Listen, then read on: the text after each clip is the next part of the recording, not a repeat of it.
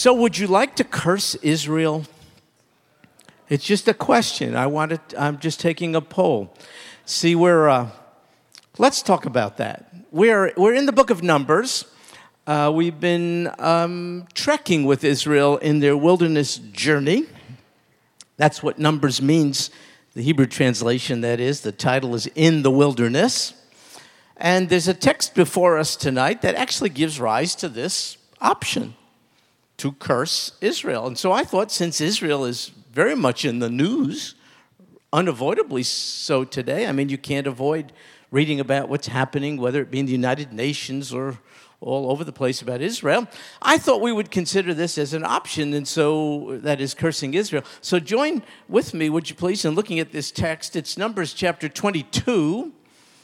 Uh, I thought we'd look at the whole chapter, but we're not going to, just a part of it. Look at verse 1. Then the sons of Israel journeyed and camped in the plains of Moab. Anyone know what modern day country Moab is located in?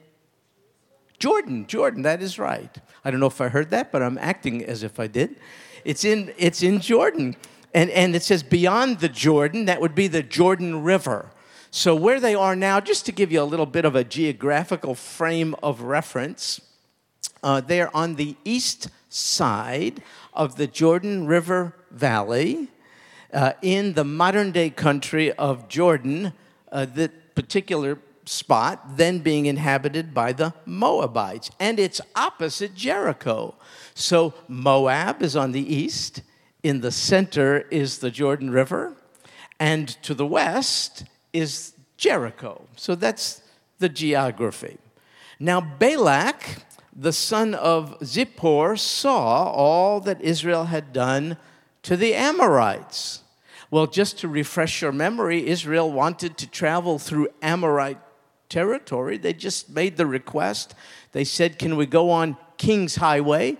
It would be a good, effective route for them to take. And the Amorites not only said no, they said, um, we're, going to, we're going to make war with you. And so the Amorite king led his forces against Israel, and God granted Israel the victory. And as a consequence of the Amorite attack, Israel was able to come into possession of some Amorite lands uh, on, on the east side of the Jordan River. So this person, Balak, the Moabite, heard about this and was quite concerned.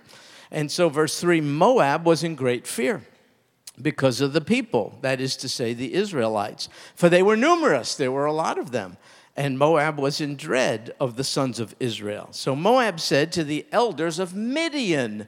Now, the Midianites are another people group altogether different than the Moabites. They're descendants, in fact, of the bond between Abraham and Keturah and they were nomadic desert dwellers, primarily inhabiting the southern part of the Holy Land. So the Moabite king decides to form a coalition against Israel with the Midianites. He says to them, In fact, this horde will lick up all that is around us, as the ox licks up the grass of the field. And Balak, the son of Zippor, was king of Moab at that time.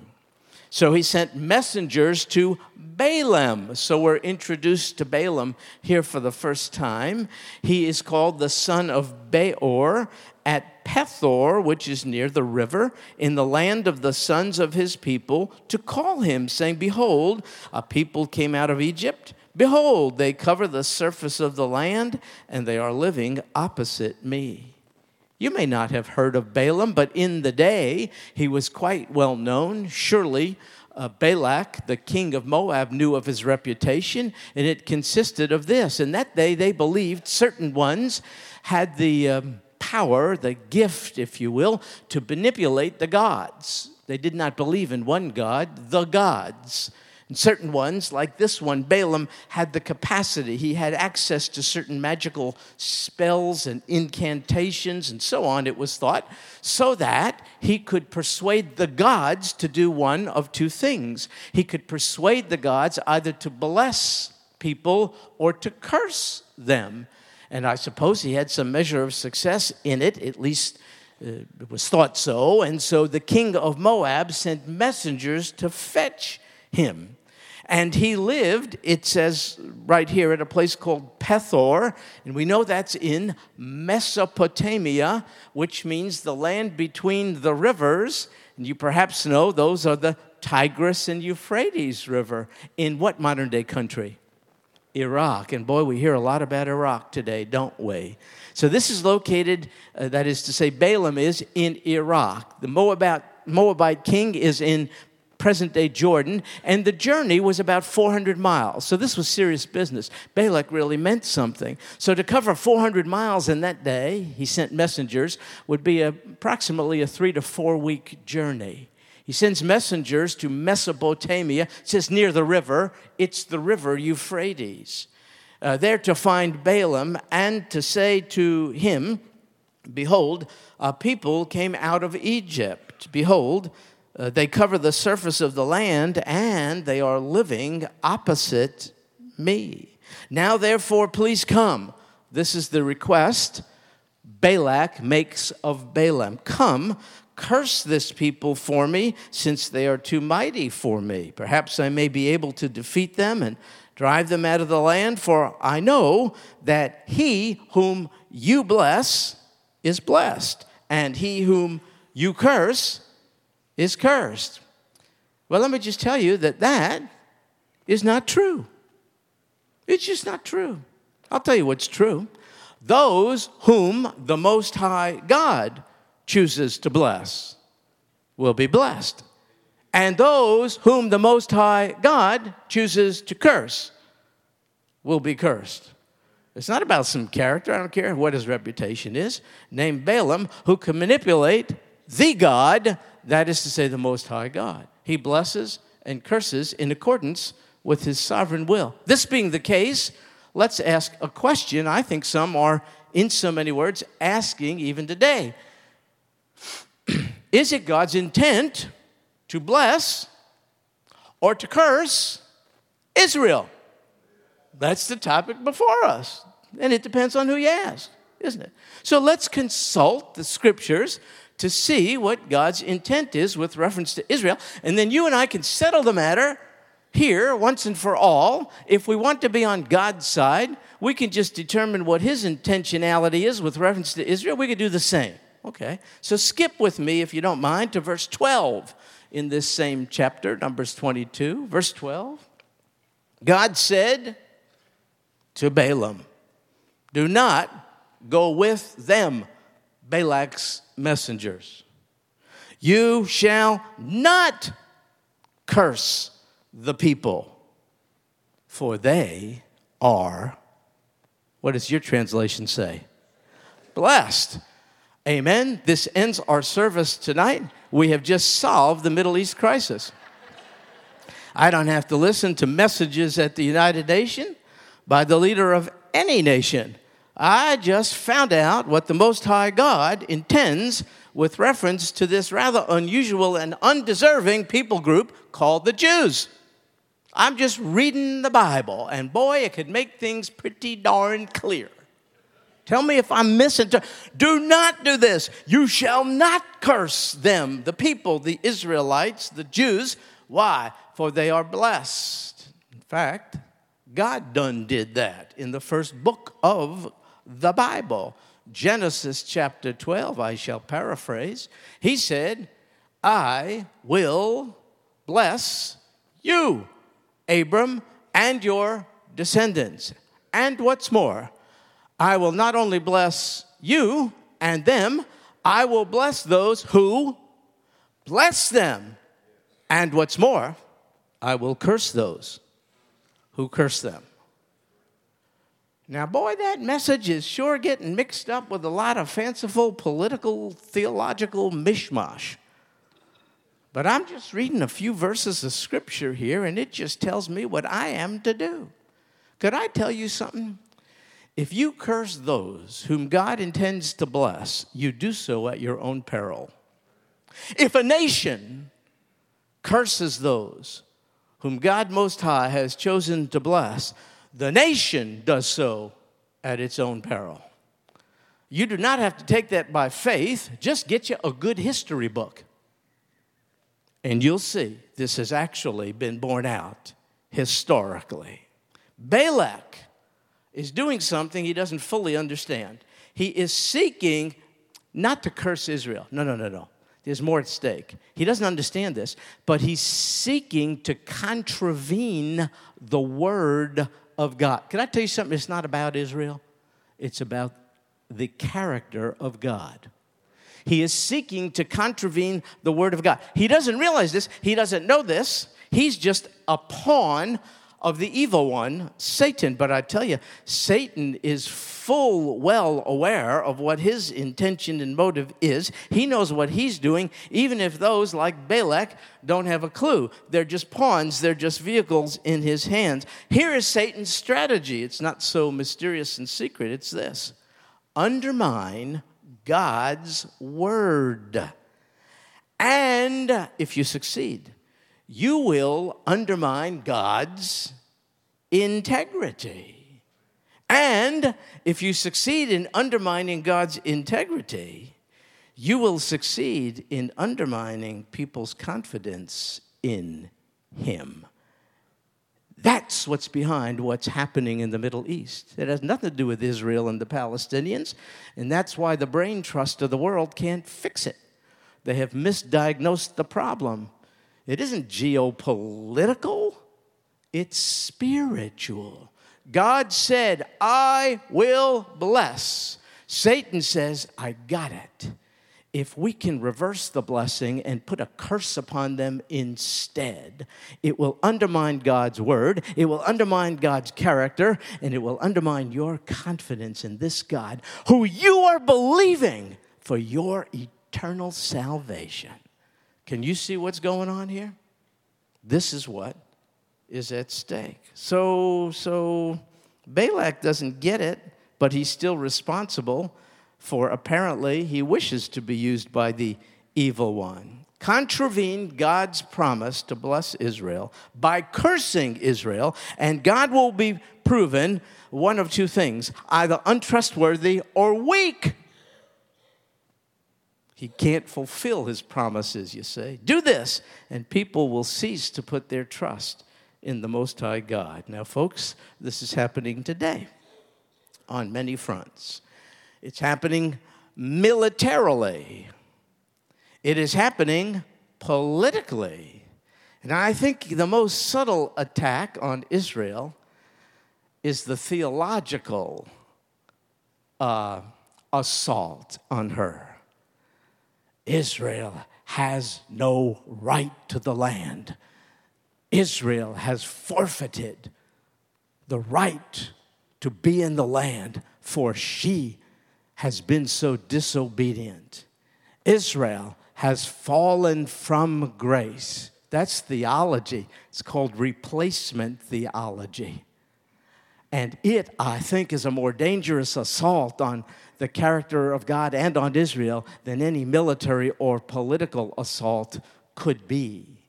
For if Israel has been replaced, then apparently God lied about his promises or is too weak to fulfill them. And if that's the case with reference to Israel, what is the basis of the so called assurance of your salvation? Maybe God meant it, but doesn't have the means by which he could fulfill it. After all, Israel lost her divine rights. Aren't you going to lose yours as well? So, the theological assault on Israel, in my opinion, is the most, most dangerous one. So, let me tell you this uh, the antagonism towards Jews, uh, and you just can't deny it. I'm not trying to be a crybaby here, but let's just face it, folks. There's been astounding multi generational antagonism um, towards Jews. It's just quite, it's quite irrational. When you look at the picture just in the Middle East, good night, Israel. You put your little thumb over it, and you can't see it. It's swallowed up in a sea of other Middle Eastern countries. There's just all over the place. There's, you know, over 25 Arab countries around Israel, Muslim dominated countries. You get one dinky Jewish state, And even in that dinky Jewish state, about one and a half million of its citizens are Arabs. It's only about five and a half million puny old Jews in that joint. What is the deal? It's just irrational to be so interested in uh, wresting control of the land. Good night. It's the size of New Jersey. Jersey. I got to be kind because their governor may throw his hat in the ring. I don't know what's going on today. I'll be nice. They have good pizza in New Jersey. Have you ever? Yeah. It's just, look, um, you cannot explain the crisis in the Middle East rationally except if you see it uh, through spiritual eyes, and then it makes perfect sense. Here's the deal. Um, if all if Israel can be driven into the sea, in fact, better yet, if all Jews can be exterminated, if the earth could be rid of all the Jews, um, then God's promises would be proven to be empty. And if God's promises can be proven to be empty, then God could be proven to be untrustworthy. And your faith is in vain. Can you see what's going on? Now the assault on Israel makes perfect sense. Listen, in July of 2000, there was a famous, now infamous meeting uh, hosted by our then president, uh, Clinton, and uh, parties to this meeting were uh, Yasser Arafat. He's deceased now. Yasser Arafat was the head of the PLO, the Palestine Liberation Organization. And along with him was Ehud Barak, who was the then prime minister of Israel. And President Clinton was trying to broker a peace accord between these two warring factions. And at that meeting, the prime minister of Israel made an astounding and unprecedented offer to Arafat. Uh, and the offer was of an independent Palestinian state. Now, that's why I'm so confused today that the Palestinian Authority leader, one of them, Mahmoud Abbas, has just made his appeal to the United Nations Security Council to approve his unilateral bid for um, independent statehood for Palestine whether, with, with or without Israel being at the table. But wait a second. that was the very offer made years ago by the very prime minister of Israel. He agreed to the establishment of an independent Palestinian state, and Israel offered to give to it 97% of the West Bank territory, which you see on the news, and Gaza, and part of Jerusalem for 3,000 years the capital of Israel since the time of King David. Now, any thinking person would say, Good night, that's a deal you can't refuse. But guess what? He refused it. Why? I'll tell you why. The goal is not an independent Palestinian state. The goal is one step closer to forcing the Jewish state into the sea. It's just a Trojan horse. It's sheer and utter bunk, nonsense. The goal is the annihilation of the Jewish state of Israel. Who's behind it? The Palestinians? No. Are the Palestinians are, are the Palestinians my enemy? Should they be yours? Never. We are not permitted the luxury of hate we are given the privilege of being bearers of the gospel of peace. We do not take sides in this respect. Who is the enemy then? It's Satan, just as he was behind Balak's attempt to curse Israel. Satan is behind this. Now, I'm not saying those who participate are without responsibility, but the evil one is behind it. See, what would the eradication of Jews uh, and the Jewish state accomplish? Easy. Stark evidence of the faithfulness of God to his word would be removed. Get rid of the Jews, and your confidence in God being faithful to fulfill his promises to you has just been removed. So let me read to you a passage of scripture that is so significant with regard to God's promises and purposes to Israel. It's Ezekiel uh, chapter 36. I just read a few verses beginning in verse 22. It's Ezekiel chapter 36. Therefore, say to the house of Israel, Thus says the Lord God, it is not for your sake. You see, it isn't about Israel. It's not for your sake, O house of Israel, that I am about to act, but for my holy name. Can you see what I'm getting at? What I'm saying, the character of God is at stake here. It has nothing to do with Israel. It's not for your sake, it says here, but for my holy name, which you have profaned among the nations where you went. I cannot deny it. I'm not going to deny it. My people, the most spiritually privileged people group on earth, have squandered the privilege and are under the severe discipline of God to this very day. We're in the situation we're in because we removed ourselves from the protective cover of our own Messiah, and now we are being devoured by ravenous wolves. I'm blaming no one but ourselves. We have sinned against the one who loved us most.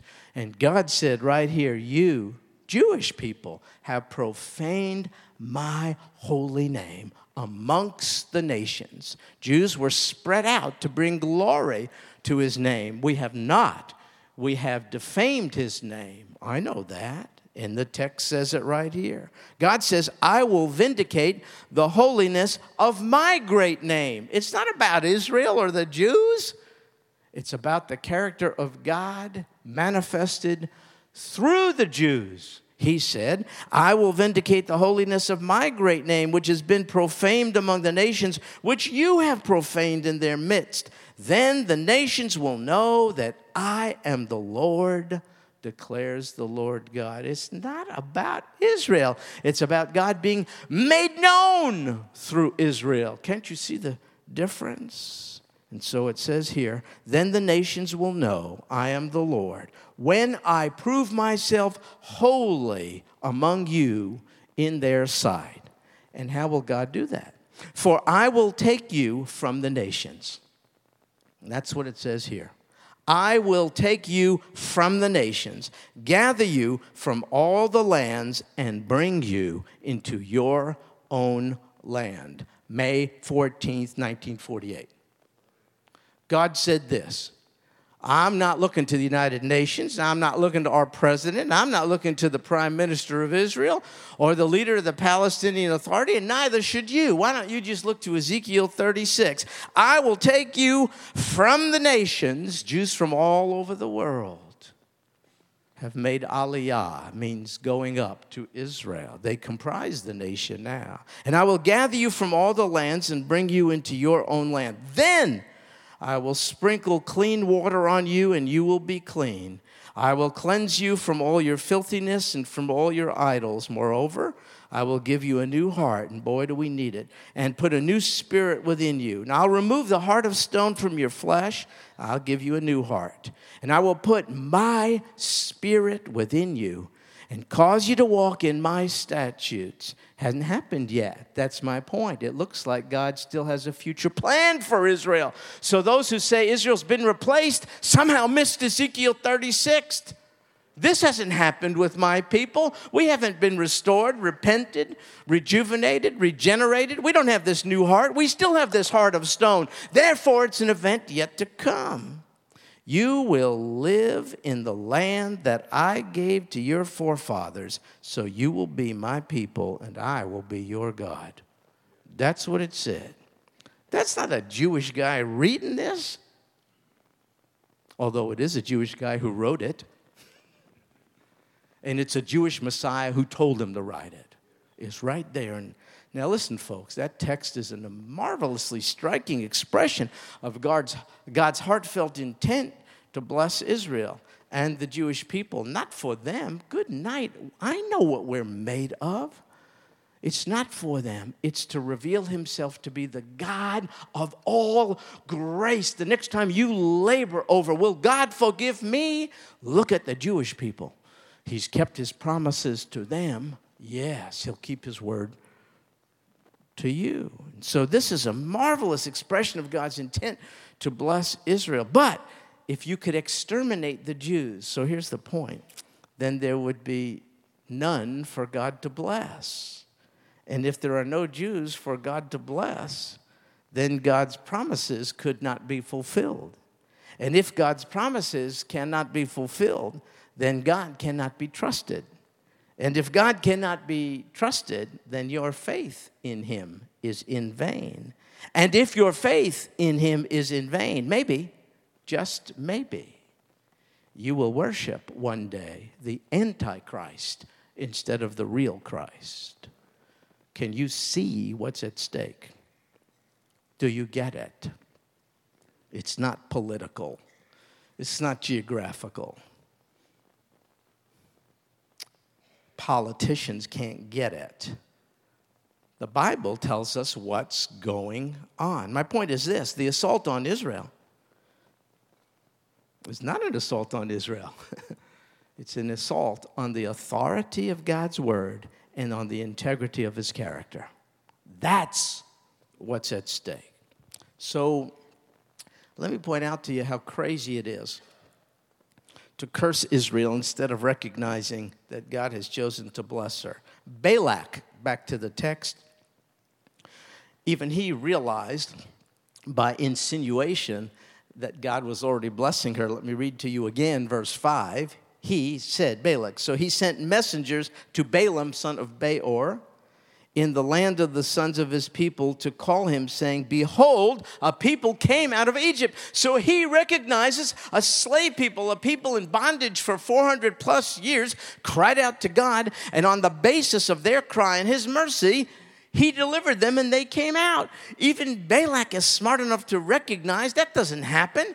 A slave people doesn't get out from under the clutches of the mightiest empire on earth unless God bless them with deliverance. He said there's a people. They came out of Egypt and behold, they cover the surface of the land. He saw how numerous they were. Good night, they thrived and prospered in Egypt even under harsh conditions. They went with just a handful and they came out with thousands and thousands of people. Balak is stating that. And then he said, not only did they get delivered by God, not only are they numerous enough to be a national entity unto themselves, but they're living right here opposite me. Good night. There they are, folks. They're there. This, they're in the land God promised. He recognizes Israel's inexplicably blessed history. And yet, in spite of it, irrationally, he wants Israel cursed. Why? Because Satan can take people and nations and international leaders and make fools out of them. And he can get them to work at cross purposes with Almighty God so as to try to contravene his word, so as to cast aspersions on his trustworthiness. Folks, it's craziness to fail to see God's hand of blessing upon, upon the Jewish people who don't deserve it. That's the point. Listen, in AD 70, the Romans burned Jerusalem to the ground. They forced Jews out of the land. Since that time, Jews have experienced massacres and genocides and ghettos and purges and deportations and forced baptisms and concentration camps and gas chambers. So I want to ask you how could they still be numerous enough, strong enough to come to settle in their own homeland? You tell me. Folks, the establishment of the modern state of Israel in 1948 is very striking proof of the fact that God declared his intent to bless Israel and he keeps his word. I would like for you, uh, for me to calm down, and then I would like for you to. Uh, take a gander at this video, which will give a glimpse of what I mean about this astounding, inexplicable return of the Jews to the modern state of Israel in 1948. Please take a look at this video.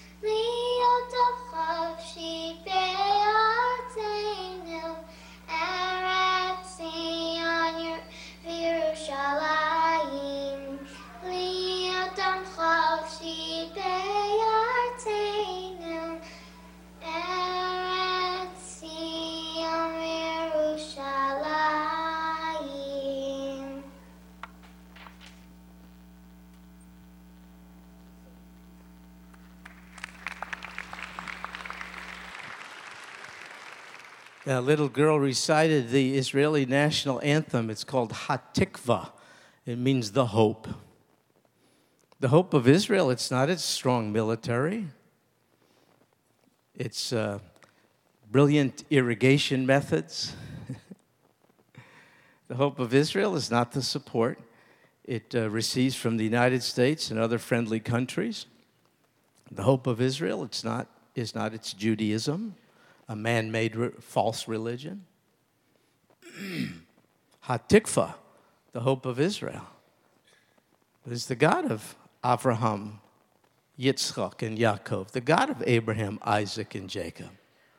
The hope of Israel is the God of Torah and Tanakh and Berit Hadashah, Pentateuch, Old Testament, New Testament. The hope of Israel is the God who's given his word to Israel. Turn to me, and I will accept you, and I will cleanse you from your sins. That's the hope of Israel. And if Satan can make it look hopeless, then God's word and promises are absolutely in vain. Dr. William F. Albright, for many years professor of Semitic languages and archaeology at uh, Johns Hopkins University, once said No other phenomenon in history is quite so extraordinary as the unique event represented by the restoration of Israel.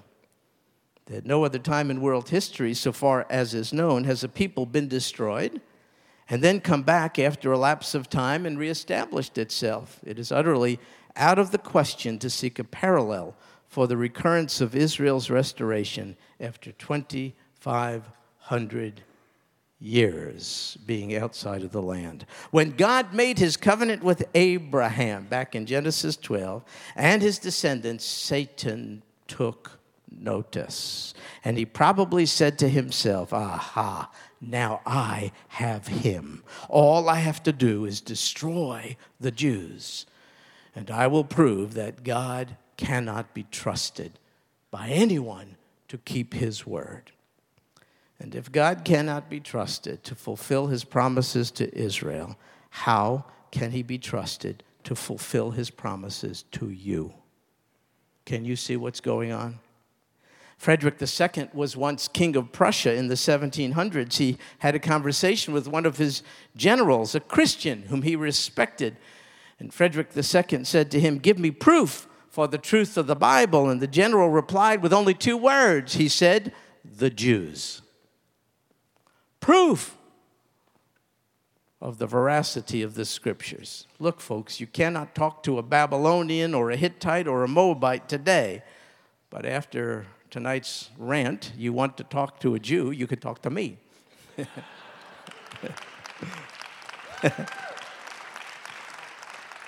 We're still here. How? Would we dare say? We're better, we're stronger. The Bible says you're weaker. The Bible says you have an uncircumcised heart.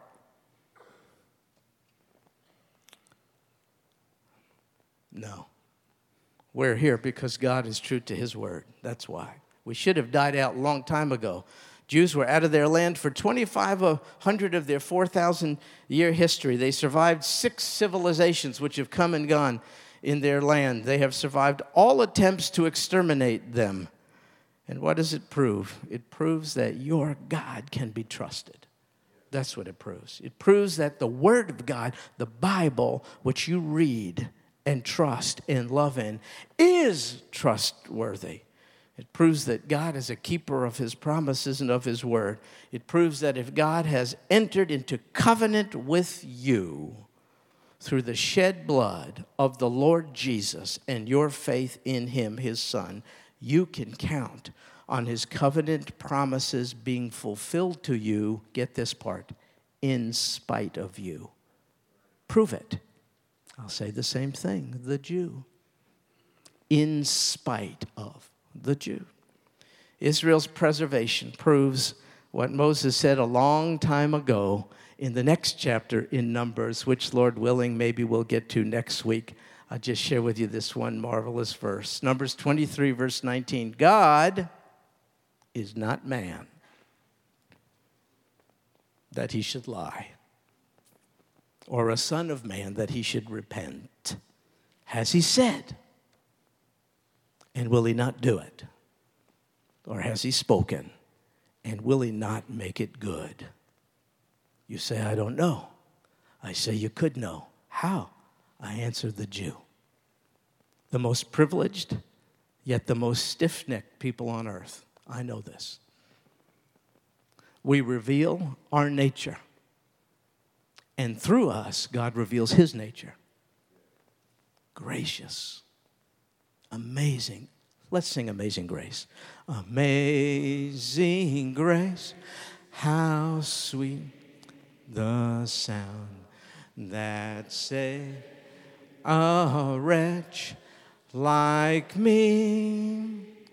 I once was lost, but now I found was blind. I see, and we see, Lord Jesus, you lifted up. And we imagine with great expectation the time when you will gather us around your throne, characterized by grace, wherein we will rejoice forever. Our relationship, weddedness will be consummated. We, your bride, you are heavenly husband.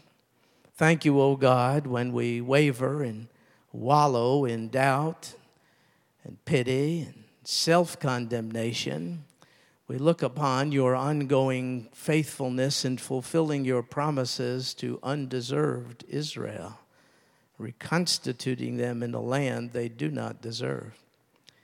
And we take courage and confidence in knowing that we, being equally undeserving, still will come into the full measure of our inheritance. This because you are a God of all grace. And Lord, we see as you have transacted business with Israel that though we be unfaithful, you remain faithful. Oh God, thank you for the victory over the evil one.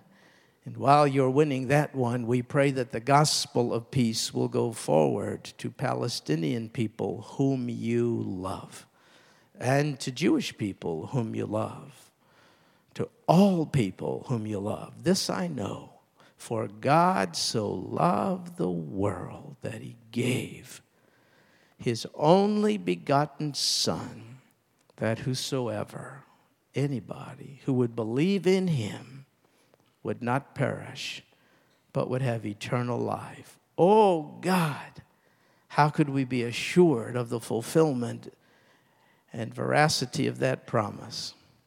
the Jew and how you have fulfilled your promises to them in spite of them. Oh God in heaven, if there be someone here tonight who thinks that marvelous offer of eternal salvation are just empty words with no backup, I pray tonight you will have spoken to them, persuading them that you mean it. And if anyone here tonight would say, I'd like to take you up on this marvelous offer. Forgive me, a sinner. Come into my life, wonderful Messiah, Savior, Lord Jesus. I accept your pardon. Thank you for casting all my sins behind your back. Change me from the inside out, for I have no power to change myself and give me assurance that I too will come into my land of promise when I pass or when you return, whichever comes first. This I pray in Jesus' name. Amen, amen, amen.